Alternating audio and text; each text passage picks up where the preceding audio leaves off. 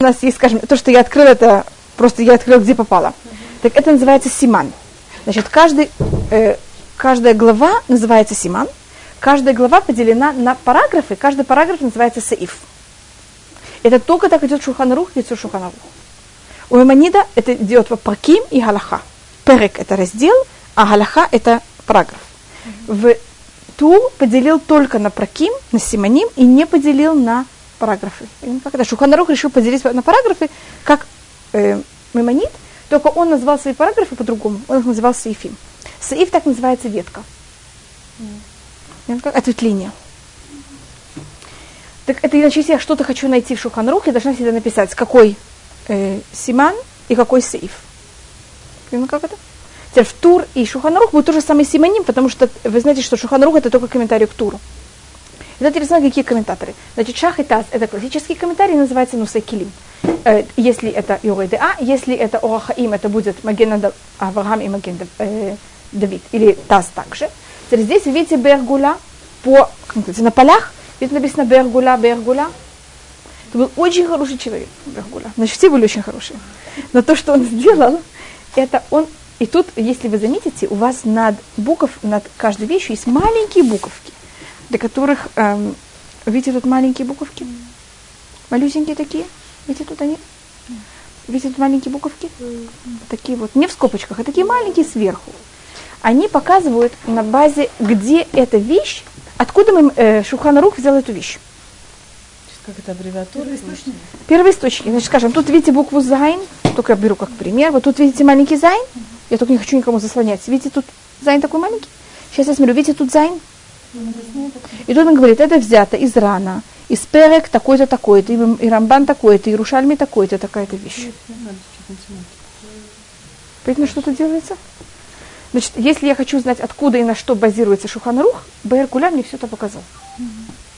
И это я делаю, и даже не даже, я даже, и понимаете, даже у меня есть уже маленькие буквы, которые мне говорят точно, вот это, вот это цитата оттуда, это цитата оттуда, это он решил на базе того-то, это он решил на базе того-то. Я бы, чтобы нам это помогло. Я не знаю, как по маленькой буковке, как это, это какая-то аббревиатура или? Не, не, не, нет, просто цифры, точно, это просто место цифр, просто сноски по цифрам, да. И чем, для чего это хорошо, это раввин, когда он что-то решает, он может какие-то две вещи взять и составить, а они в корнях могут быть противоположными. И тогда у него получается какая-то нелепость. Поэтому, когда Рав решает закон, ему это очень важно знать. Откуда? Откуда что взято, чтобы это не было противоположности какие-то. Или какие-то споры, понимаете, как это. Теперь следующий, это тут у вас есть Баэр и Тев. Это не всегда. То, что у вас, видите, тут у вас есть Баэр и Тев, тут есть Баэр и Тев. Тут есть Гаон, Биуры Гагра. Это Гаон Мивильна, его комментарий. И просто вы слышали, должно быть, про него. У него тоже есть комментарий на Шуханарух. И тут есть Махатита Шекель, есть Шары Чува. Эшель Авраам, и тут есть Агаот Раби Акива Эгер. Видите, написано, это значит Раби Акива Эгер, мы тоже без Раташем о нем будем э, рассматривать. Так как есть тут очень много э, очень великих людей, я кого-то выбираю, о ком говорить, о ком нет. Вы понимаете, как это? Потому что о всех это просто возьмет очень много времени. Так э, вы тут также видите в какой-то мере немножко кто что, и немножко сейчас не буду, а частично не о всех, а частично о ком-то я буду рассматривать.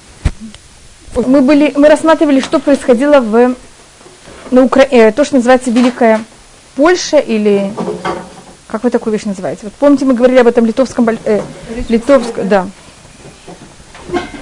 И сейчас мы просматриваем, э, и мы рассматривали уже о том, что э, украинцы взяли и восстали.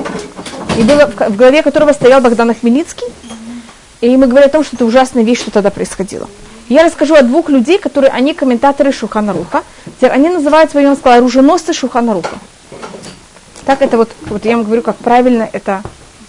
А, каждый период комментатора имеет какое-то другое название. Погранично. Цечки можно, я думаю, что можно. Да, ее можно, ее можно взять, она не, недостаточно. И вы знаете, что возьмите какой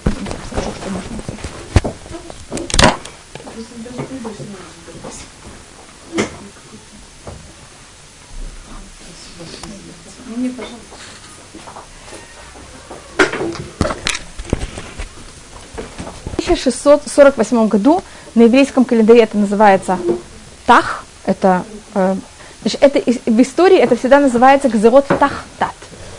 Э, вы знаете, что мы же годы всегда говорим по буквам, так на еврейском календаре это был 408-409 год. Это почему это называют Ахтат. А, на всемирном календаре это 1648 год, начинается ужасная погрома Богдана Хмельницкого – и с этого момента ну, по Польше, Украины до 1939 или 40, 40 какого-то 44 года, скажем, будут проходить все время погрома. Это не было, понимаете, это было начало, и потом это будет все время. До этого относительно евреи жили спокойно. Потом будут э, гайдамаки, будут э, казаки. Понятно, как это? Это будут каждый раз периодически какие-то другие э, очень тяжелые э, проблемы в Польше. И э, вот, этот, вот эти гзерот, они очень сильно повлияли на еврейскую историю. Значит, и то, что произошло в этот период, это были две очень тяжелые вещи, которые произошли, которые течки влияют до наших дней на все, что с нами происходит. И особенно на кого они повлияли, это были на евреев Ашкназим. Не так на Сфарадим, как на Ашкназим. И, конечно, на тех, кто жили в Польше. А Польша, Литва, понимаете, это большинство, иначе если вы сейчас встречаетесь на улице Суотской, с кем, скажем, я не знаю, там, с каждым вторым это однозначно. Мне кажется, даже в каждом первым, если вы спросите, откуда были его дедушки, прадедушки, или кто-то, кто-то один из его предков, явно был из Украины, Польши или Литвы. Нахон вы встречались так. А Россия это же то же самое, как Польша теоретически. Может, почти все, поэтому говорю, это, это всех оттуда, поэтому девочки это были, значит, да. Была какая-то маленькая часть евреев, которые из, относительно, все относительно, из Германии, и какая-то часть, которая была из Венгрии. Понятно, кто не входит в это. А все остальные, что это большинство, они вот из этих мест. Тогда были уничтожены, считается, полмиллиона евреев. Значит, в те годы, понимаете, когда мы говорим примерно 300 60 лет назад, это для евреев была громадная часть. Значит, это было что-то ужасное. И кроме того, что это, конечно, было очень большое уничтожение, это также очень экономически, понятно, что это ужасно повлияло, потому что перед тем, как они, украинцы, понятно, что они сделали, все разгромили, все забрали, что они только могли. И мы говорили об этом, что были вот евреи, которые жили на территориях этих, э, как их называют, э, графов или панов, арендаторы они были, они, они потерпели больше всего. Понимаете, почему? Как, живет там одна какая-то кучка, понимаете, сколько там их? 20 людей максимум. Сейчас на них напали украинцы. Они, у них что, нет ни армии, никого. Понимаете, что с ними происходит? Даже если кто-то оставался жив, то сейчас осталось вот это там один, два человека. Э, даже если осталась семья, она имущества уже никакого не имеет. Понимаете, их все ограбили. Те, кто остался, он взять и набрать учителя до своих детей в состоянии были какая-то часть, которая продолжали, куда им идти? Теперь, если, скажем, вот они остались, я говорю как раз о той части, которая там осталась. Они сейчас, э, учителя, до этого он же был богатый человек, ума брал себе учителя, и там и шухета, и всего. Сейчас он учителя своих детей не может взять. Этот мальчик сейчас вырос, я говорю о следующем поколении, которое прошло еще более прибатичное, у него, значит, учителей нету. А он, когда находится на своей территории, кто его друзья все? Украинцы, понимаете, он же там ребенок один еврейский, там два, сколько их, которые его все ненавидят, обзывают, и понимаете, как он, с одной стороны, с ними играется, с другой стороны, понимаете, как, как к нему отношение. И вот, скажем, на Рош Шана или Йом Кипур он приезжает в город. Сейчас мы посмотрим, что произошло со время город, городов. Теперь, евреи городов тоже были достаточно в тяжелом положении за счет, за счет Богдана Хмельницкого, но они потерпели намного, от, все, все относительно, намного меньше. Потому что в городе сколько было там же, кроме евреев, кто жили также? Украинцы, э, поляки. Украинцы воевали же не, не против евреев, они же воевали по-настоящему против поляков. Так там же была армия, там были стены, там были э, дворцы какие-то, там были крепости. Понятно, как это? Так даже если там тоже евреи потерпели, но понятно, что терпение было явно не на таком ужасном уровне, как это было вот в этих маленьких местечках. Или даже не знаю, как их назвать. Поэтому евреи город, городов, они остались на более, как можно сказать, развитом уровне. Конечно, тоже Э, очень тяжело и все очень сложно, но явно не на таком ужасе, как вот с этими евреями, которые в этих маленьких местечках. вот этот еврей, он следующее поколение, он решает приехать из-за чего-то в синагогу, скажем, на Рошашана, на Йом Кипур. Он приезжает в город. Как горожане к нему относятся, когда он входит в синагогу? Понимаете, как это? Теперь он умеет читать, часть из них даже не умели читать. Понимаете, кем они стали? С украинцами они не имеют никакую связь, как будто они чужие. Они приезжают в город к евреям, кто они становятся? Также чужие, чужие. И это становится очень большая проблема. Это одна вещь. Еще, может быть, я сначала расскажу о двух мудрецах, которых я тут хотела рассмотреть. Шах и Таз. Да-да, я знаю. Я просто хочу, чтобы вы поняли, какое это было ужасное состояние. И потом просмотрим, что еще параллельно происходит в это же время, и почему это выбивает евреев полностью из всей возможной какой-то коли. Теперь, может, сначала я вам расскажу про Шаха. А, он жил 48 лет, по преданию, его звали э, Шаптай Куген. Шаптай Куген, он был Куген. И поэтому, а так как Шаптай напоминает слово сифтей, что это усты, видите, даже на слух, он назвал свою комментарию усты Кугена, он также был Куген. И все его называют аббревиатурой Шах. У него была жена, и у них была единственная дочь. И как раз перед тем, как начинается Богдан Хмельницкий, его жена умирает. И перед смертью она его очень просит, ну и понятно также, что то, что единственное, что у нее осталось, это ее дочь, чтобы он за ней как можно более смотрел. Я думаю, что он бы за ней смотрел и в другом случае, но понимаете, это также вот такая вещь. И как она умирает через очень короткое время, начинается Богдан Хмельницкий. Нападают на их город, и они, каждый из них бежит, в какую сторону бы только не было, только, понимаете, спасаться. И он разлучается со своей дочерью. Теперь он убежит, бежит в лес, скрываться. И в лесу он встречается со своим другом, эм, что-то вроде Дубровского, помните, из Пушкина? Который был там какой-то когда-то какой-то человек, потом он убежал, стал вором, у него там бандиты. И э, а Шах ему когда-то помогал, и как-то не ним хорошие отношения. И он берет в плен Шаха, значит, его люди берут в плен Шаха. И когда они там встречаются, Шах ему, он, конечно, освобождает Шаха, и он спрашивает его, что бы ты хотел, чтобы я сделал там, и как-то, значит, память прошлого, прошлых отношениях. И Шах ему говорит, ты знаешь, если, я понятно, сейчас будут убегать евреи, ты будешь явно ловить евреев. Ты будешь, это же твоя работа, вот, ты, твой заработок за, за то, что ты берешь людей, а потом за них просишь выкуп ты хотя бы, ты все равно тоже хочешь деньги, ты же не, ты хотя бы не мучай этих евреев, не делай никаких неприятностей. Привози куда ты хочешь, и чтобы их выкупали. А ты их как будто не мучай. И он отсылает Шаха. Через первого человека после Шаха, которого они ловят, это его дочь. И они ее берут и привозят в Вильнюс, и как будто бы требуют за нее выкуп. Какой-то богатый еврей ее выкупает, и он на ней женится. И она оказывается в Вильнюсе. Тершах сейчас всю жизнь ее ищет. Тогда не было телефонов, понимаете, как чего не было? И он вот так вот ходит всюду и блуждает, пока он ее находит. Теперь, когда он пишет свой комментарий, который видели на Шухана Рух, какую-то часть своей жизни, он скрывался среди трупов. Да?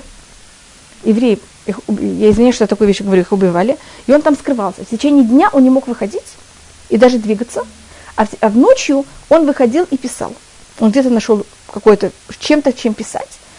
И он только извиняется, когда он пишет комментарий, что он извиняется, что у него нет перед собой никакой литературы, что-то сверить. И он только все это пишет на память, и у него нет ни освещения, ничего, и так это он пишет. Так это вот как у нас дошел комментарий Шаха. И это только пока, это он, понятно, что он был не единственный, понимаете, таких было много, очень много евреев э, в таком состоянии. А Таз, он находился в городе, и люди Богдана Хмельницкого окружили город – и люди города были почти уверены, что все, им уже конец. И тогда ночью Тазу, Таз, его звали Раби Давид, ему снится сон, что ему говорят слова, которые сказал Всевышний царю э, Хискияу, и я защищу этот город во имя моего раба Давида и во имя себя. Так говорит Всевышний. Это написано также на Давидке. И, э, и Таз просыпается утром и говорит всем, что мы спасены. У меня был такой сон. Ведь его звали Давид. И как раз в последний момент приходит польская армия и отгоняет этих эм, украинцев. И город спасен. Значит, видите, Тазу было много легче, чем Шаху.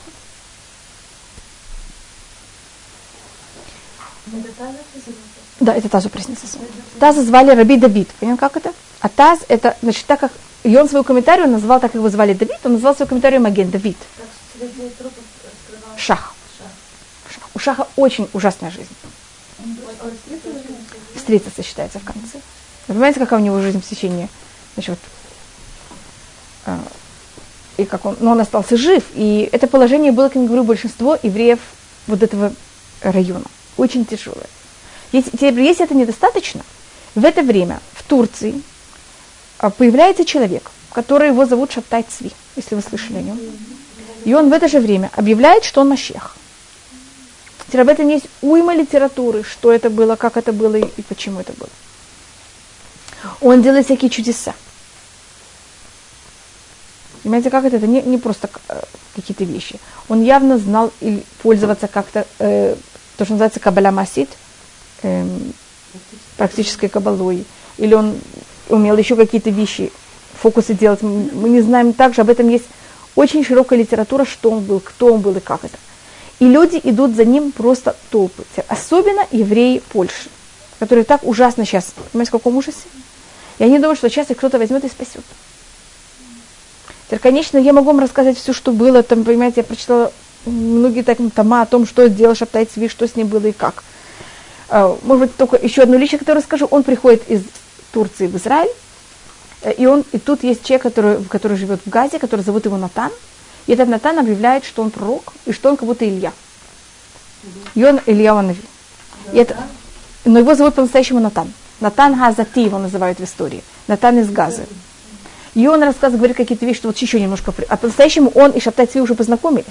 Он говорит, как будто он никогда его о нем не слышал, и он только всем говорит, что вот еще немножко про такой человек, и вы будете так вот звать, и что вы знали, что он Машех. А у него была мания величия. А у Натана тоже должно быть. Знаю. Про Шаптай Цви делали больше анализа, понимаете, как это, чем это, это тоже большой. Вы знаете, что люди, которые, когда человек себя уговаривает, он уже верит в это. Поэтому я не знаю, насколько они, понимаете, как это то, что вы спрашиваете, это, это где-то был, был, была грань очень маленькая. Он приходит в Иерусалим, и еще так же, когда он был еще был в Турции, он берет и говорит имя Всевышнего, как оно пишется. И на него тогда мудрецы берут и накладывают херм, потому что такая вещь, она запрещена. Он говорит, что ему это можно, потому что он Машех.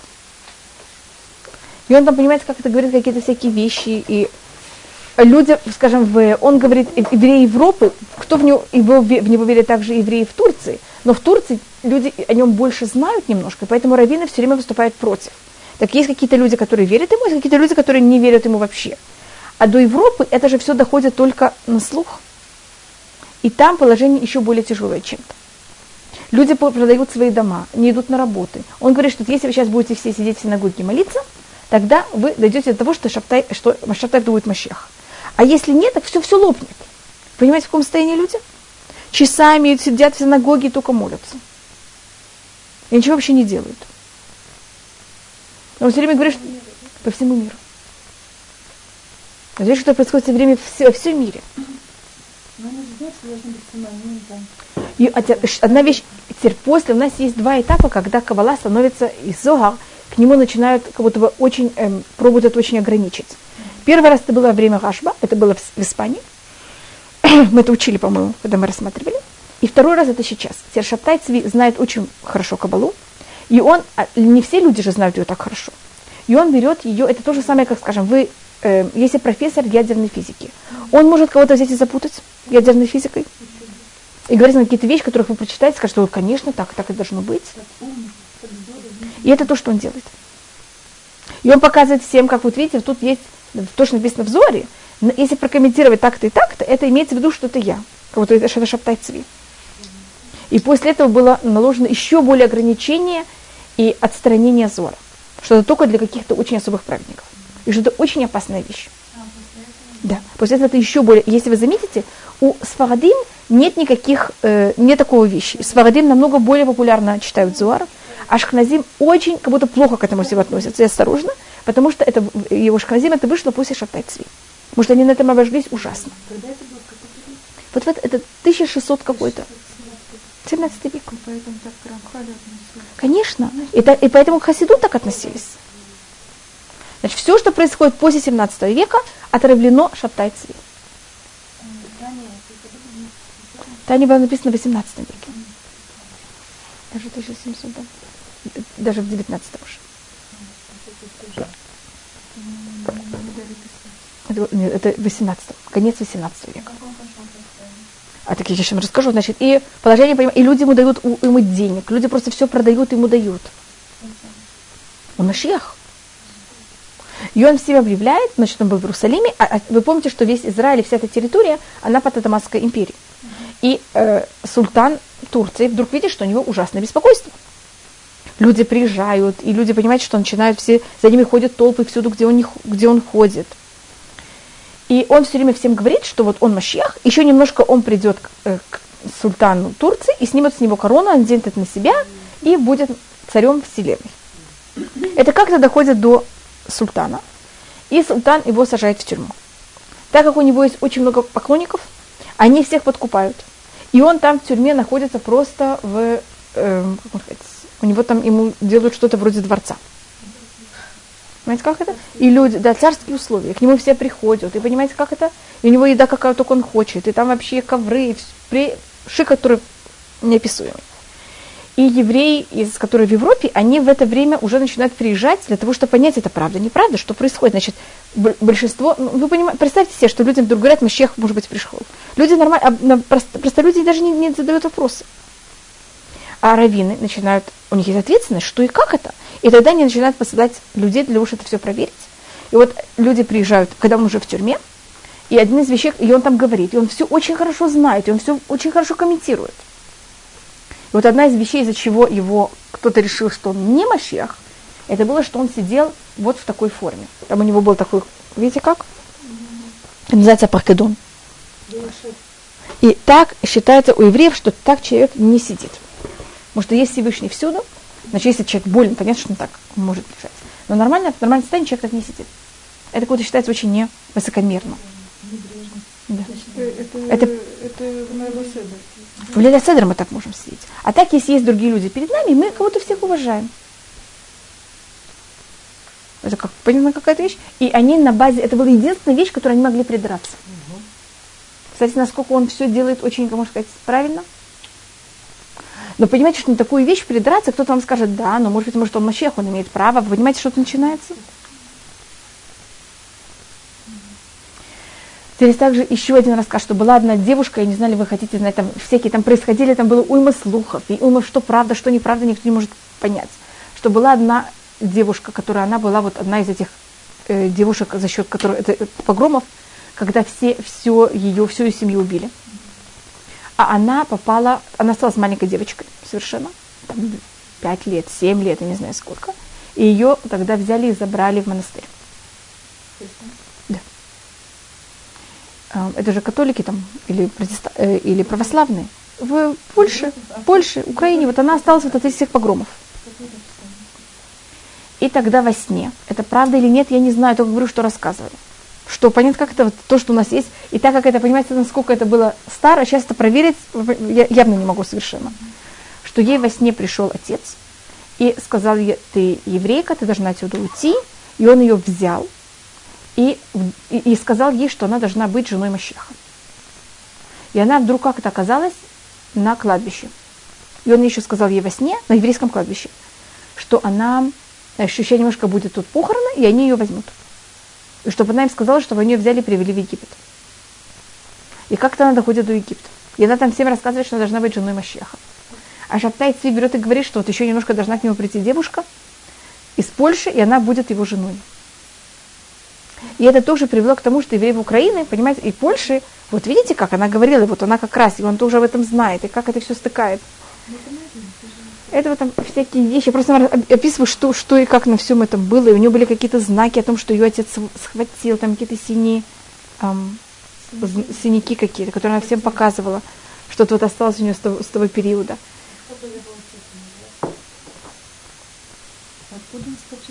Из Турции. Он там родился? Да. Станции, да. И тогда, э, что, чем это заканчивается? У него уйма учеников. И тогда султан в какой-то момент, это ему уже мешает султану, потому что, понимаете, все время приезжают люди, приезжают люди, какие-то беспокойства в Турции, вот, зачем это все ему тут надо? И он тогда говорит, э, значит, все время его э, дают там деньги и как-то все это сглаживают. В какой-то момент султану это уже надоедает совершенно, и он тогда дает ультиматум э, шаптай цви, или ты принимаешь мусульманство, или я тебя убью.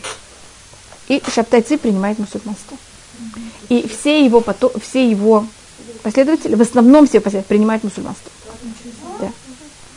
И они объявляют, что это только э, временно, и что Машех скрылся, а еще немножко он откроется. И вот они его ждали в течение еще где-то сто лет минимум. Хава, а кому говорят, написал письмо Шаптайский в Европу, району, ему пришел ответ, что-то с землей связано? и он как-то неправильно ответил и поняли, что уже нашел. Да.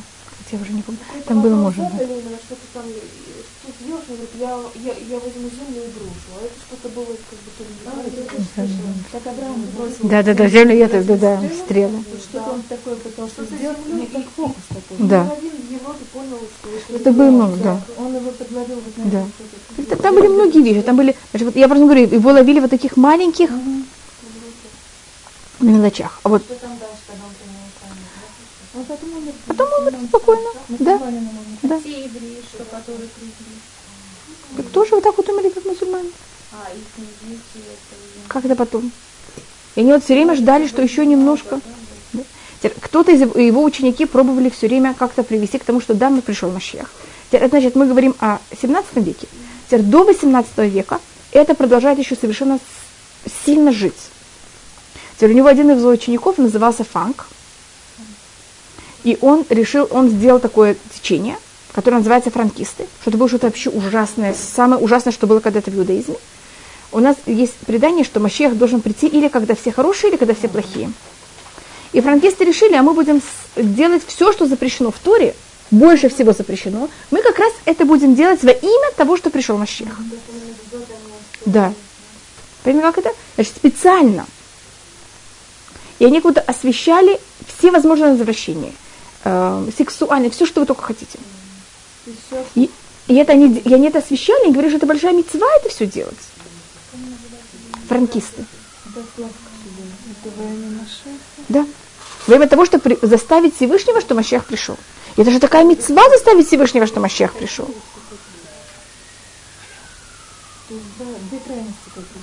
Да. Что это? Да, ну понимаете, как? Да, конечно, понятно, что это была отговорка. Франкисты, я считаю то же самое про Шафтайцви, что это он сказал, что чем хуже, тем лучше, Да. скорее дается все портить и будет. То есть это был Это, это от него, но франкисты это уже довели до крайности. И во время Бальшемтова, что это будет семна- э, 18, уже начало 18 века, еще есть споры между евреями и франкистами. И они хотят привести к тому, что эм, геморрот были, что устное предание было сожжено в Украине, в Польше. Значит, они делают неприятности евреям, и с этого момента любой человек, который будет заниматься кабалой, который будет как-то себя вести не точно в рамках, его все будут обвинять автоматически, что он идет по, по э, стопам Шаптайцеви. И поэтому было с Рамхалем, который был в 18 веке. И поэтому то же самое будет реакция на хасидизм. Сейчас вот еще немножко начинается хасидизм. А в момент, когда они себя ведут немножко не потому, как вели себя до этого, понимаете, какой страх ужасный? Значит, если хасидизм начался в периоде перед Шаптайцви, так есть у нас много течений в иудаизме. И никто никогда это не принимал в штыки. Так как это было после Шаптайцви, все принималось просто с ужасным страхом. А, скажем, в Праге был один еврей, Йонатан Абишец, он писал кмеот. Вы знаете, что такое кмеот? Это говорится в Геморе о такой вещи. Он писал все кулончики, это называется, или какие вещи? Эм, талисманы. В иудаизме это не, распрос- не такая не широк- широко распространенная вещь, но такая вещь, которая есть. Так обычно это было что-то не, как можно сказать, не самая главная вещь, но такая вещь, как будто она разрешена, но она немножко смотрится, как будто, понимаете, как это не очень принятая. Момент, когда это было после Шаптайцви, что они его сразу накладывают? Херем. Спор, вся э, в Праге, Прага поделена наполовину, там ужасы, что происходит в Праге. Значит, я просто это объясняю так, чтобы вы поняли, почему такая ужасная реакция на хасидизм. Это не только на хасидизм, это будет на Рамхаля, это будет на Йонатан Абишец. Это понимаете, на что это будет? На любую вещь, которая не рассматривается как самое нормальное э, такое течение. И все, что происходит после Шаптайцы в течение следующих 200 лет, это как это будет восприниматься.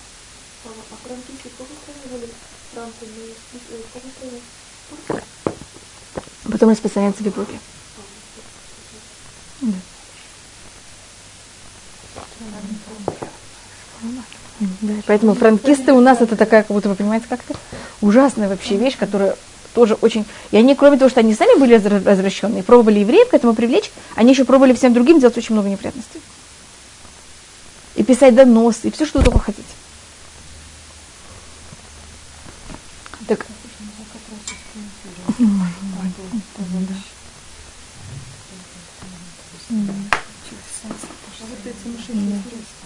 Современные, ну, Машир, там, говорит, пришел, был, там. Но они не приносят такой, я сейчас не вхожу в спор, э- это так или не так, но они не приносят миру такой вред, как это сделали Шаптай Цви. Понимаете, как это? Это не привело к так- такому ужасу. А Шаптай Цви это было просто ужасно. Значит, кто, это, значит, понимаете, что происходит? Какие-то наслоения, дв- две вещи. Происходит Богдан Хмельницкий, происходит Шаптай Цви, все валится на то же самое поколение. И вы понимаете, какой там ужас? Значит, только что, я- поэтому я, и мне кажется, Богдан Хмельницкий сам по себе уже достаточный ужас. Шаптай Цви сам по себе достаточный ужас. Представьте себе, когда это все валится на одно поколение. И поэтому, э, как можно сказать, импакт на русском говорят такую вещь. Импакт, говорят такую вещь. Это, это что? это, э, влияние, давление, которое это взяло и повлияло на евреев Польши и Украины, это просто невозможно описать себе совершенно. Сейчас мы переходим для того, чтобы рассмотреть, что мы сейчас находимся в Польше и Украине, поэтому я рассматриваю, что там происходит. Хотя это, конечно, Шаптай Цви, он очень плохо повлиял на всех евреев. Но так как все евреи, они экономически хотя бы не были настолько подорваны и социально, да, и поэтому для них это было очень тяжело, но это не было смертельно. А для евреев Польши и Украины это просто смертельно. И положение там очень тяжелое. У нас есть записки людей, которые жили в период Шаптай Цви. Есть женщины, которые писали записки, э, писали дневники. Есть мужчины, которые писали дневники. И в это время, и после этого времени. И у нас какая-то часть сохранилась. И в этом мы просто видим, насколько как люди простые жили. Понимаете, не там ист- истории, которые происходят, а вот как и чем дышали люди этого периода. Потому что люди просто нуждались даже как это написать, потому что это было их просто эмоционально, они просто не могли это пережить. То есть, когда вы не можете что-то пережить, вы должны что-то как-то это выплеснуть куда-то. И поэтому у нас больше всего дневников с этого периода. Да, да, да, конечно, есть, их можно прочитать также. Они в основном писались на идиш, и какая-то часть осталась, есть она на идиш, есть также на переводе. Мне кажется, есть даже вот, я знаю, сейчас сделали потом на иврит вот такие вот, как есть сейчас, более такие популярные книги. Так я знаю, что часть каких-то книг взяли, сделали вот такие. Вот такие, чтобы люди просто могли прочитать и понять, что это было. И, значит, на Украине, понятно, э, евреи Литвы, они оказались относительно в более хорошем положении. Потому что, как вы знаете, Шаптай Цвет, э, Шаптай Цвету да повлиял, но Богдан Хмельницкий, я извиняюсь, у меня Шмули болен, поэтому я только смотрю. Может быть, это Шмули, я извиняюсь. Алло? Янгаля, эх Шмули? Ну, как в Литве в основном евреи жили в городах или в более каких-то таких больших местеч, э, местах, они относительно, и Литва, как вы знаете, от Украины, она не очень близка. Относительно, значит, она близка, но не совсем. Поэтому относительно евреи Литвы также, конечно, потерпели от Богдана Хмельницкого, но не на таком уровне, как евреи Украины. Понятна разница? Вы понимаете, что и на Украине украинцы намного ужаснее относились, и как будто они были там, там они и находились. И Украина это же место, в котором не, не было в те времена больших городов, а там в основном как люди жили. Вот как раз именно на вот этих маленьких местечках, вот этих маленьких, худ, я не знаю, как это называется, хуторах или этих упанах на, на вот этих местах. И поэтому те места, в которых э, не было этого тяжелого влияния украинцев, чем это было менее, им также меньше надо было что-то и какое-то вмешательство. Скажем, евреи Литвы, только у них продолжается относительно, скажем, воспитание детей, какое-то нормальное положение жизни еврейской, оно как-то продолжается. Евреи Украины, как я говорю, вот эти вот маленькие местечки, где евреи живут, то, что я им уже описала, что евреи приходят в город, какой он, кто он там такой, совершенно чужой. Весь год он ощущает, что сколько евреев есть вообще? Три еврея вообще всюду, понимаете, как это с кем, с кем он общается? Всюду украинцы. Он слышит только, что украинцы говорят. Теперь украинцы относительно были очень отсталые. Особенно те, кто находится в этих местах. Они очень суеверны. Мы же говорим, понимаете, о каком периоде и как. Евреи от них все это учат. И в этот период рождается, немножко до этого, Раби Исраиль Бальшемтов. В этот период было много евреев, которые называются цадиким нестарым, скрытые праведники, которые шли и пробовали как-то это все немножко восстановить. Теперь была еще одна очень тяжелая вещь. Это был период, когда проходили Магидим, они называются. Магидим это были евреи, раввины, которые проходили во всех этих местах Укра- Украины, и всех местах, которые были повреждены очень тяжело Богданом Хмельницком. И проходили, говорили людям, вы знаете, с вами случился такой ужас, значит, вы были неправы. Вы должны сейчас исправить А, Б, С, Д. А когда еврею человеку плохо, когда ему говорят, ты знаешь, ты понимаешь, чем ты виноват, что с тобой такая вещь произошла? Человеку становится хорошо или еще хуже? И это у нас даже есть даже запрет такой. Я не говорю про этих магидим, почему и как. Я просто говорю, в общем, они же жили тогда и понимали, почему так надо было делать. Я никого не осуждаю, только говорю, что было исторически. Э, это говорится про Иова. Если вы читали книгу Иов, там описывается о том, как у него все было, и все он вдруг потерял. Ему там один из его друзей говорят, помнишь схор минаки абад, помнишь ли ты, что когда-то э, чистый человек мучился? Вот если ты мучаешься, так понимаешь, что чистые люди не мучаются.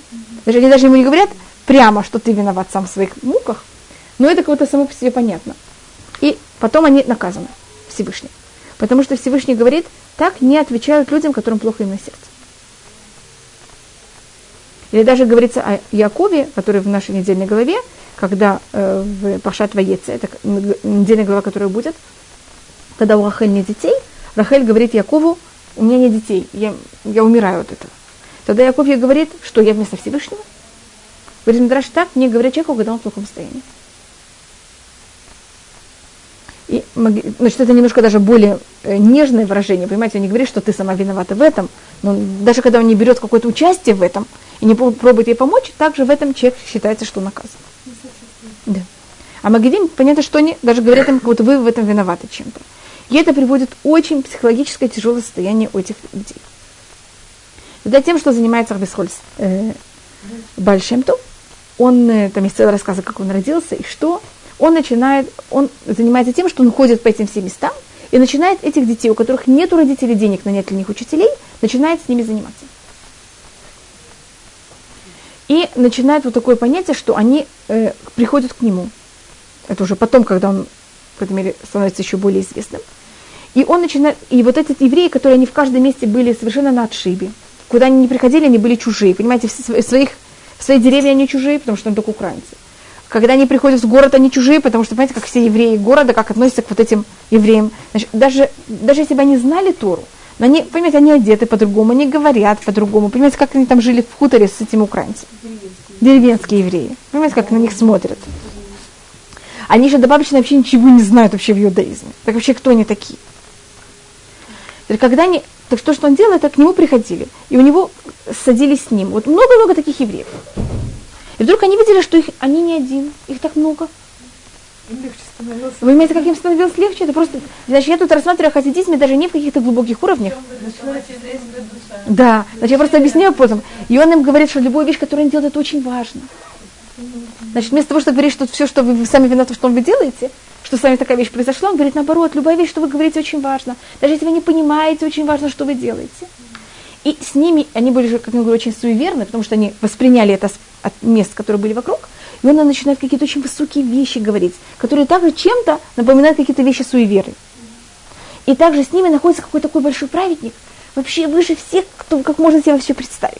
И это у них, понимаете, такой, как можно сказать, они очень себя ощущают низкие, с другой стороны, у них такой праведник, которого выше всех других праведников. Понимаете, как у них, это как будто их компенсирует чем-то.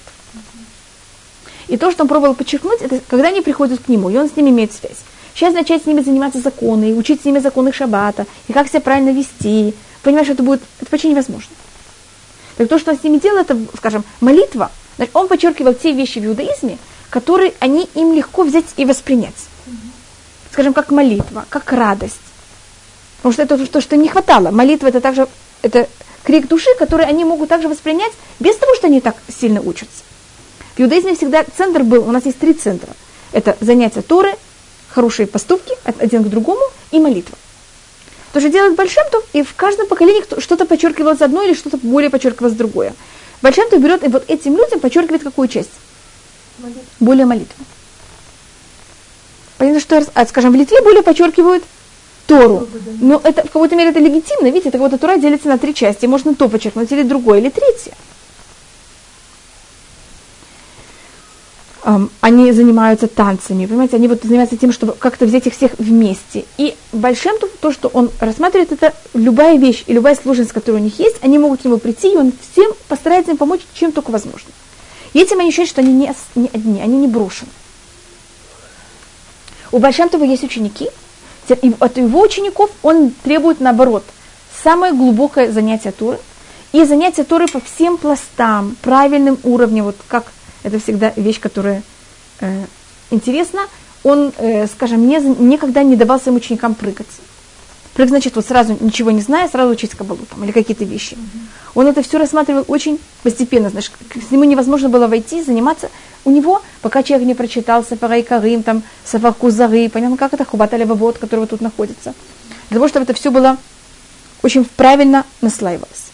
И у него есть ученики, которые, э, в основном это очень великие люди, которые учат кого-то нормально Туру, и потом хотят взять и воспринять вот эту добавку, которую дает Большим. А, вы понимаете, что если сейчас, если это было в другом периоде, все сказали правильно, вот этим людям надо вот подчеркнуть эту часть иудаизма, как кто-то другой подчеркивает другую часть иудаизма. Но если это после Шаптай Цви, как это все выглядит на этом фоне? Видите, они занимаются немножко больше кабалой. И они же говорят какие-то... А, вы помните, к чему привела кабала? К Шаптай Цви. И они подчеркивают, они там часами молятся. Это напоминает, что такое снова Шаптай Цви. И понимаете, как на это все смотрит сразу? Сразу на это накладывают херем. И сразу это пробуют взять и уничтожить, как только возможно. Скажем, в Италии есть э, то, что сказали, Рамхаль. Он мучается от того же самого. Ему приходится из Италии взять и убежать в Амстердам, в Голландию. А из Голландии потом в Израиль. Он, э, в 18 веке. Видите, это все происходит примерно в том же самом периоде.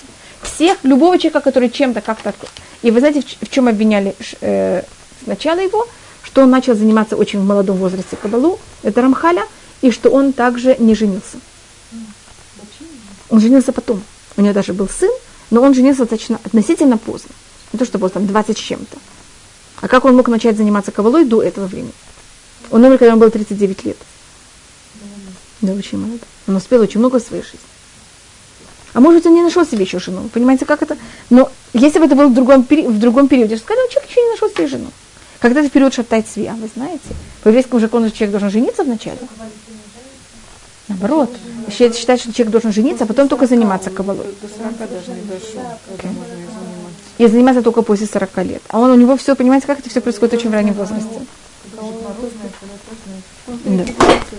да. А если бы он ждал до 40 лет, понимаете, чтобы у него не было, он уже ничего не успел. Так, еще немножко. Гаон и в Гаон тоже в этот же период. Да-да-да, хасидизм, конечно. И Гаон Вильна в этом же периоде. Только Гаон Вильна не в периоде Большемтова, он немножко позже. Значит, мы сейчас рассматриваем начало...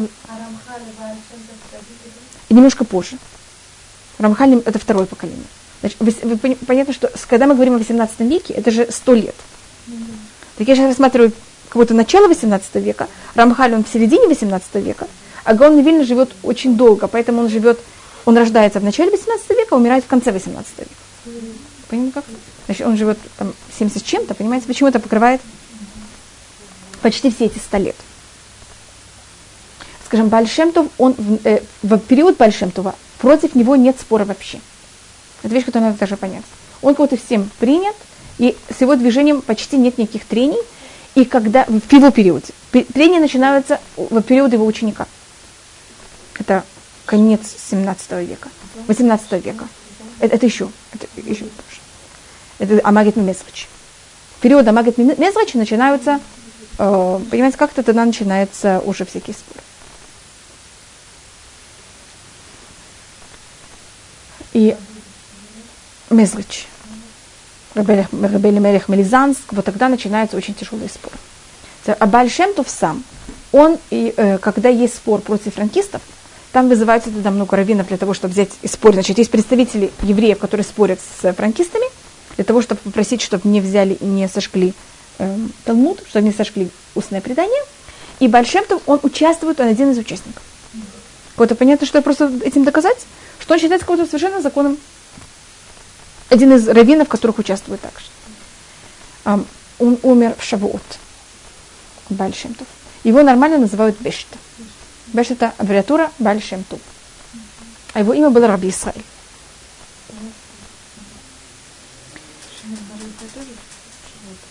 Между, между Лагба Умар. В Шавот. Второй день Шавота. Вот когда у нас уже в Израиле не Шавот, а там еще Шавот. Есть о нем очень много рассказов.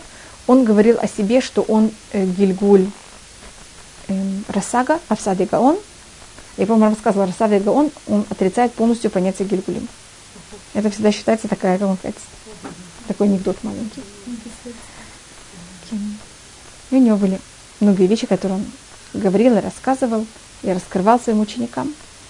Он сам ничего не писал, почти, или хотя бы, я вам говорила, как Ария Кадош, который ничего не пишет, а пишут его ученики, также Большемтов сам почти ничего не пишет, а кто пишет, это его ученики. Его главный ученик, это был тот дот э, Раби Яков Йосеф из Польна, и он написал, э, он считался главным его учеником в плане занятий, он всегда называется Тальмид Хавер, он был ученик и друг. Он, был, он считается друг, потому что он был как будто на его же уровне и его же возраста. А он называется ученик, потому что он принял учение Большетова. И он написал две книги, которые очень известны. Это Дудот Яков Юсеф. Хасидет называется Тольдот. Кто не учит Тольдот, вообще с ними не разговаривают. И он написал Ктонет э, Пасим, так как его звали Юсеф, поэтому, понимаете, Тольдот Яков Юсеф, так как его звали Яков Юсеф из Польны. Э, книга Тольдот, она самая известная, очень популярная у хасидов. Что-то? Да. Потому что его звали э, Йосеф. Угу. Поэтому так он называется. Он не начал движение хасидов. Э, у него нет, обычно у всех хасидов, у всех учеников Большемтова э, начинается под, после их смерти, как вот начинается династия хасидов. У Тудот Яков Йосеф нет такой вещи. У него есть несколько учеников, которые не начинают династию хасидов. И одна из вещей, которых была немножко, которые придрали, извините, что называю придрались, но понимаете, к чему-то, к Большемтову, это у него была дочь, и, и когда пришли проверять, как и кто он как они себя ведут, и это, они ведут себя как шаптайцы, они не ведут себя как шаптайцы, понимаете, как это? Это когда хасиды стояли, сидели, станцевали в комнате, она стояла у дверях и смотрела, как они танцуют. И это для литовских евреев рассматривалось как немножко, не, не то что немножко, но будто нескромно. Да, когда мужчина танцует. И она не была вместе с ними, она была там у дверях. И точно где и как она была, значит, понимаете, все проверяется, понимаете, каким луп, какой лупой. Вот это единственное, что из того, что я знаю, что немножко, э, извините, что это называю, придрались, но понимаете, как это, хотя хотели понять, что и как это. Э, в России в основном называют русское, русские власти – Первых хасидов называют карлин, карлинцы, карлинцы, карлинцы. Карлинские. Я думаю, карлинские. Я просто пробую это передать на русском. Потому что Раби Аарон, если вы слышали, э, это был, он называется Великий Аарон. Он был из Карлина. Потом есть деление на Карлин Столин и Карлин Пинск. Это потом. А сначала э, всех рус, вот когда власти русские, да. А вот русские, они, когда они относятся к началу к хасидизму, они всех называют карлинские. Что это? Они из Белоруссии. Да. И они всех называют хасидов карлинские. Теперь то, что делает, а потом это делится. И, и Карлин Пинск.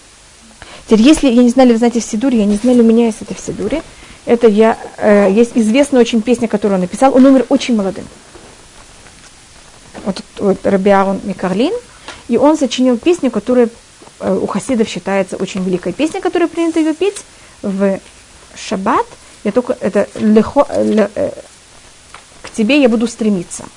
Я думаю, что у меня такой литовский сидур, что мне этого не будет. И там есть аббревиатура его имени и аббревиатура... Ой, да, у меня есть, извините, есть. Даже в моем сидуре это есть. Это Всевышний, я к тебе буду стремиться, Ном Шаббат. Ко эхсов Ном Шаббат. И там есть, если вы хотите просмотреть, есть там аббревиатура имя Всевышнего. Видите, Юд, потом Гей, потом Ва, потом Гей. Потом тут есть Агарон. Видите, Агарон? Угу. Угу. И тут есть Нашама. Хотите показать, пожалуйста? э, с периода, если стихотворения или песни, которые были написаны хасидами, это считается какая-то самая такая как можно сказать, известная вещь. Как в период Ария Кадош я вам показала про Лехадуди и Карибонулам, так это вот то, что было написано, какая-то самая известная вещь из песен, которые были написаны в период хасидизма. Агарон и Нешама. Есть три э, аббревиатуры. Вот это не поет э, какой-то, значит, если кто-то, какая-то хасидская семья такую песню не поет в шаббат, все. Видите, если даже в моем литовском сидуре эта песня есть, так это уже, понимаете, разбивает все рекорды. Это вот всюду э, вставлено. Все хасиды это поют. Это принято всем. Значит, каждое из течения хасидут что-то добавило всем. Что такое хасидут вообще? Значит, первым делом это подчеркнули немножко больше молитву. И отношение вообще к соблюдению всем законов, как к службе в храме. Значит, у евреев есть какое-то деление. Есть служба в храме, и это также из этого вытекает молитва. Есть занятия Торы, и есть, когда мы делаем хорошие поступки. И они все немножко... Вы, вы видели это? Пожалуйста, я могу вам сказать. Не-не-не, не страшно совершенно. Э, нусах Ария Кадош. Они его немножко берут и превращают его в свой в форму, как они будут молиться. Или полностью Ария Кадош, из какой-то адаптации Ария Кадош, это вот то, что разница между Нусах Сварад и то, что хабадники молятся Нусах Ария Кадош. Это разница. И поэтому Ашкназим это называют Нусах Сварад, потому что значит, кто это воспринимает в основном первым делом евреи Украины, и потом это распространяется в основном в Польшу. Немножко в Венгрию. Теперь в Германию это не доходит, потому что евреи Германии не мучились вообще от Богдана Хмельницкого. Поэтому это вообще им никак не нужно.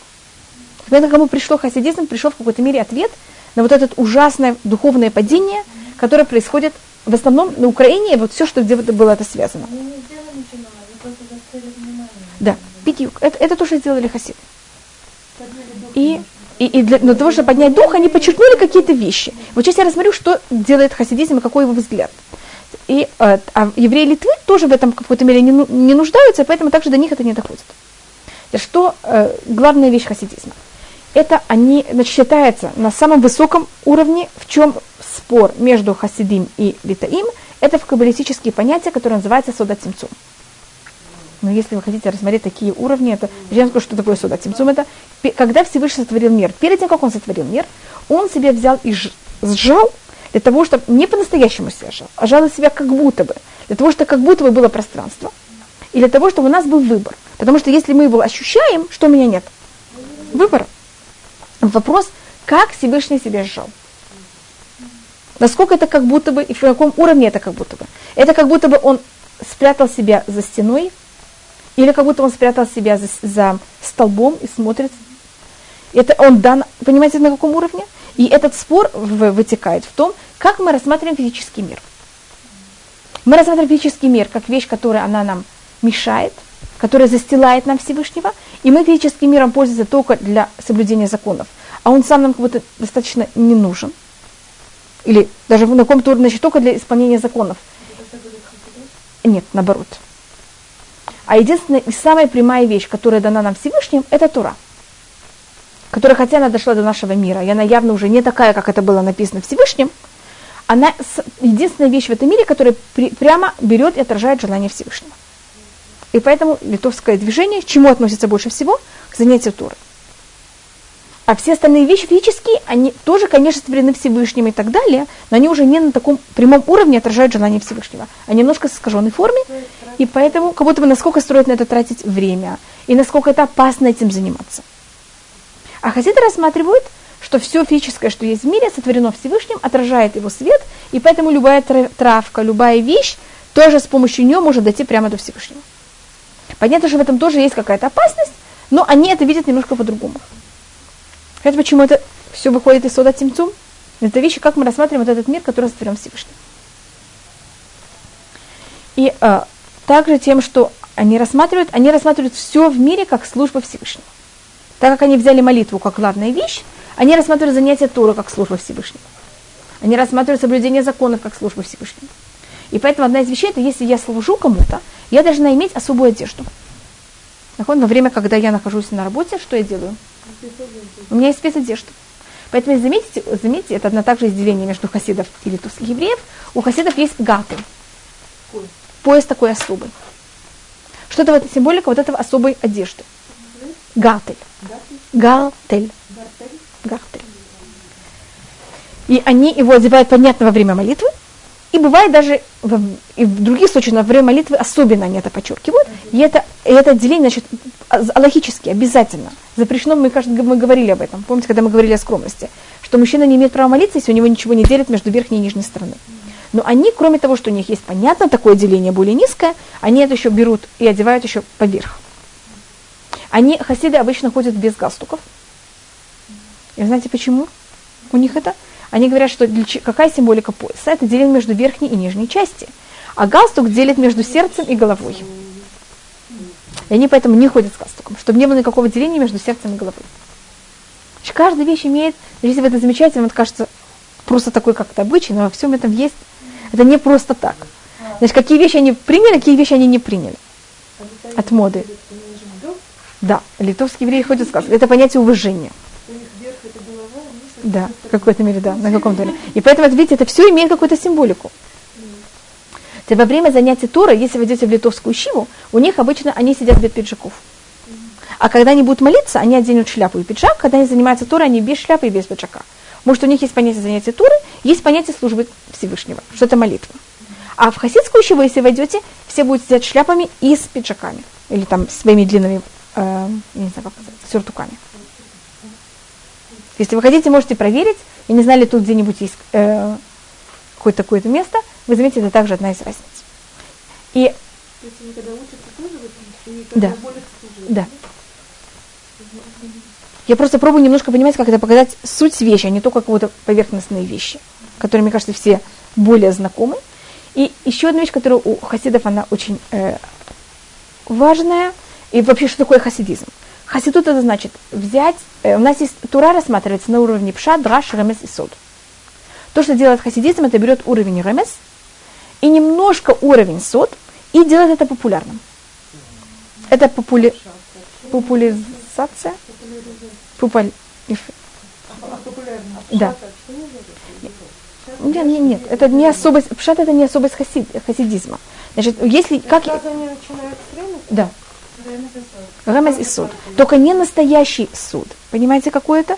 Они берут самый-самый, это первый слой суда, да, и делают его очень, как можно сказать, популярно, чего опускают. И об этом, как вы понимаете, ужасные споры. Как вы берете такие высокие вещи и даете, опускаете их вниз и рассказываете вот этим людям, незнайкам, которые вообще не знают, как молиться. Вот эти, понимаете, деревенщины? Да. Но на каком-то уровне. Даже сейчас, когда это даже не деревенщина, но это люди, которые не прошли пшат, драж, понимаете, всем уровнем. Я снова подчеркиваю. Наход. Пшадраж, конечно. Они считают так. Если, конечно, ученики Большим Това, как я подчеркиваю, они все прошли, понимаете, в каком порядке? И все сделали. А это, скажем, как вы, э, проблема, что из всех книг хасидов, то, что русские евреи обычно знают, это только Таня. Да. Только поймите, что это не единственная книга. Их просто, понимаете, у каждого движения есть свои книги. Как я вам сказал, что-то? Нет. Нет. У каждого есть свое. И их все обычно читают всех. Понимаете, как это? У каждого есть свое, и все читают всех, но свое читают еще больше. А скажем, Тудот Якову сын, который я подчеркнула, он кого-то вне деления. Поэтому его тоже принято читать все. Особость хавадников это, что они зациклены только на своем. Они менее читают, понимаете, как это? Всех остальных. А все остальные обычно пользуются совершенно всем. И также, мне кажется, хасиды Хабада это только началось в течение последних сто лет. До этого они тоже пользовались, понимаете, как это? И читали немножко больше всех.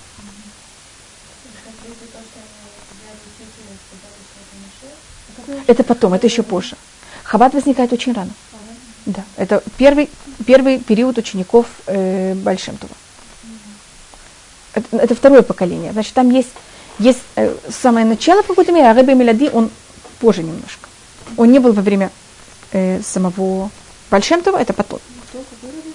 А Рэбе, Рэбе Мелади это Граз. Знаете, кто начинает движение Хабада? Шнер Заман Мелади. Альтер называется, или Арабе Милади, он жил в Влади, и такое местечко в Беларуси, или он называет, а его имя было Шнео Зальман. Его обычно называют Граз. Граз значит Гаон Шнео Зальман. Это вот как обычно его аббревиатура. Поэтому после. Так и потом это, если хотите, я могу вам рассмотреть, как, как это все происходит. Но он один из. Я сейчас рассматриваю еще в период, понимаете, как это до всего. Я рассматриваю сейчас учеников большим тут. И вообще движение немножко хасидизма вместе взятом. Они, скажем, подчеркивают танец. Значит, хасиды говорят, что танец очень важен. Вы знаете почему? Вот за счет танца человек может хотя бы взять и подпрыгнуть немножко от земли. И вот они очень много говорят о радости. Теперь понятно, почему, скажем, хаси, хас, это все считают, что радость очень важна. Но почему хасиды это подчеркивают? Потому что они пришли в период, понимаете, когда какой ужасный период, когда был евреев Украины. Поэтому это надо подчеркнуть и показать, что это очень важно в иудаизме. Тоже в какой-то мере есть. Но это как будто одна из. Понимаете, как это? Это не становится таким праздники надо радоваться, надо соблюдать законы Всевышнего с радостью. Они об этом говорят, как говорят, понимаете, о многих других вещах также. Так, немножко понятно, как разница между хасидами и другими течениями на базе чего это рассматривается. Теперь я вам рассказала про Тольдот Яков Юсеф. Эм, скажем, Тольдот Яков Юсеф, одно из вещей, которых я обычно его цитирую, у него очень глубокие комментарии. Он говорит о том, что катастрофа будет в 1941 году. Я вам показывала такую вещь? Это он пишет совершенно открытым текстом. Там у него целая вещь, как он это показывает. Это говорит Яков Юсеф. И видите, он живет в 18 веке. И он уже пишет о том, что будет в 20-м. И он это показывает на Пашатке Тиса. Это недельная глава, которая говорит о Золотом Тельце. Вы замечаете, что Тиса это на, еврейских, на еврейском календаре 1941 год. Мы сейчас Тавщин самых Хет. А это Тавщин Алиф. Как это? Э, у хасидов я не видела ничего, что писали бы о нашем году. То, что пишет про Тавщин самых, это, тысяча, это 2000 год, это есть у Раби Авраам Азулай. Я, хотите, могу сказать. Значит, есть какие-то вещи, которые написаны, это написано, у, у, это как раз говорит еврей Сварады. Это дедушка Ахида. Вы слышали про Ахида? Так это его дедушка. Одна из вещей, которых я тоже с вами совсем не делаю, это я вообще не говорю про евреев Сварады. Да. Так если у нас будет время, без Раташем, понимаете, как мы, значит, мы, мы, мы, мы делаем так. Мы рассмотрели сначала, сначала мы рассмотрели евреев с Фарадим и Ашкназим. Помните, как это? Потом в один период. Мы рассмотрели, как-то бегали между ними. Сейчас я перешла у евреев Ашкназим, и сейчас я бегаю между евреями, знаете, литовскими и хасидскими. Потом я должна возвратиться к евреям с Фарадим. И поделить между ними все деления, что происходит у них и какие у них раввины. Я просто объясняю, почему, понимаете, как это мне приходится бегать, и как будто все же происходит течки параллельно тех же самых годов, а я же не могу одновременно все это рассматривать. Тогда это Ашканазим. А Ашканазим? Да, это только во Франции становится Свардим только с 1950 какого-то года. Когда Франция, она захватила... 1900. Когда она, совсем недавно, когда она взяла и захватила э, колонии э, Северной Африки, и тогда, так как Марокко, Алжир, Тунис, и тогда они так как они были часть Франции, они были под французской, э, она, Франция дала им разрешение въезжать. И тогда они туда переезжают. А до этого Франция это Ашкназим. Да. Наход. Наход. Теперь Франция Ашкназим. Теперь потом за счет во время, мы это рассмотрели, что во время Роша тогда запретили, помните, там были очень большие гонения, сожгли в э, Талмуд во Франции, и тогда Франция теперь опустошается. Потом катастрофа, Франция еще раз опустошается. Значит, Франция опустошается еще в средние века, потом она опустошается за счет катастрофы. И поэтому в ней почти не остаются ашканазим. И поэтому в основном, кто находится, это евреи, которые приехали после катастрофы. И, и я им говорю, даже и до катастрофы там это достаточно было не очень насыщенное место. И сейчас мы, еще один ученик Большемтова, мы немножко хотя бы рассмотрим учеников Большемтова. Это Раблевиц Хакнебердычев, слышали про него? Раблеви Ицхак из Бердичева. Но если эти все это украинцы. Бердичев, мне кажется, все знают это место. И Раблеви Ицхак Бердичев, его особость это назывался, что он всегда только говорил хорошее про еврейский народ. Все, что мог найти, только хорошее. Он называется Сенегуран Шаль Исраэль. Он считается то, кто есть адвокат, как он называется, есть обвинитель, а есть прокурор, адвокат. Так вот, он адвокат еврейского народа рассматривается перед Всевышним. Защитник, да. А э, э, Бердычев это Украина. И что он также... Он написал книгу, которая называется «Гдушат Халиви». Так как его звали Раблевиц, как Бердычев, то он назвал свою книгу «Гдушат Халиви». Теперь я пользуюсь всеми книгами, потому что я привожу и такую книгу, и такую книгу. И, скажем, некоторые рассказы, которые известны, а, если когда у меня есть время, потому что, понимаете, все это прочитать, это не так, э, это берет много времени, у меня не всегда есть время, но если Гдушат Халиви. Он, э, скажем, один из случаев, который рассказывается о нем, может быть, я вам это рассказала, он пришел в синагогу перед Песахом. Вот совсем уже сожгли хамец, вот еще немножко уже начинает вечерняя молитва Песаха. Он приходит к еврею и говорит, пожалуйста, возьми, продай мне немножко хамеца. Еврей говорит, никто не знает, я тихо, спокойно. Еврей говорит, Рэбе, что вы говорите, о чем есть речь? Нет ничего, у меня ни, ни крошки. Я заплачу миллион долларов. Тогда не было долларов, ну понятно, злотов там, я не знаю, что. У меня нету. Идет к другому, тоже сам говорит, нет у меня, ну Рэбе, о чем вы говорите? Приходит к нему, говорит, знаете, потом обошел всю синагогу. Никто ему ничего не дал. Пришел еще раз к этому же человеку и говорит, знаешь я хочу э, вино, которое продается контрабандой. Можешь мне сказать, где, как купить? Сразу, да, конечно, туда, пожалуйста, сразу. К другому то же самое. Говорит, Всевышний, посмотри. А Муше Рабыни, ты через Муше, была взята и дана нам Тура три тысячи лет назад. Нет ни одного охранника, ни одного солдата, ни одного полицейского. Все соблюдают. А русский царь дает приказ, ставит охрану, непонятно что, наказание, никто ничего не соблюдает. Так вы смотрите, Всевышний, это не, как надо пожалеть еврейский народ. И вот у него такие вот вещи были, понимаете, как это? Очень-очень часто, каждый раз в другом варианте. Или один раз он э, там рассматривал, также есть очень известный рассказ, что он, был в э, Бердычеве, он был тот, кто молился в Йом-Кипур всю молитву. И один раз пришли э, все евреи, ждут, его нет в синагоге. Не приходит, не приходит. Начинается молитва, начинается молитва, ничего никто не знает, что такое. Побежали его искать по всему городу. Нашли его, что он стоял и качал какой-то колебель маленького ребенка. Потому что мама была такая кошерная еврейка, и она побежала в синагогу. А в Лейцах Бердычев, когда он проходил, вдруг услышал, что какой-то ребенок плачет, так он пошел его, понимаете, как это? Успокаивать. Еврейский ребенок. Да, конечно. Так это э, немножко о том... Просто, знаете, я хочу рассмотреть их не одну сторону, а несколько, некоторых сторон, которых э, у них были у этих хэбес, и мы потом просмотрим. Вас, вы хотели, чтобы мы вошли в движениях, значит, я могу течки сейчас взять и перепрыгнуть и рассказать вам только, какие есть движения хасидизма, или хотите немножко углубиться и о каждом рэбе немножко просмотреть. Значит, так, так как есть, не сейчас, я имею в виду в будущем, тем, есть очень много течений хасидизма. Я вам не буду рассматривать о всех. Понимаете почему? Потому что о всех это просто у нас, скажем, махнацкритка, в котором вы сейчас были. Я о них вообще ничего не буду рассказывать.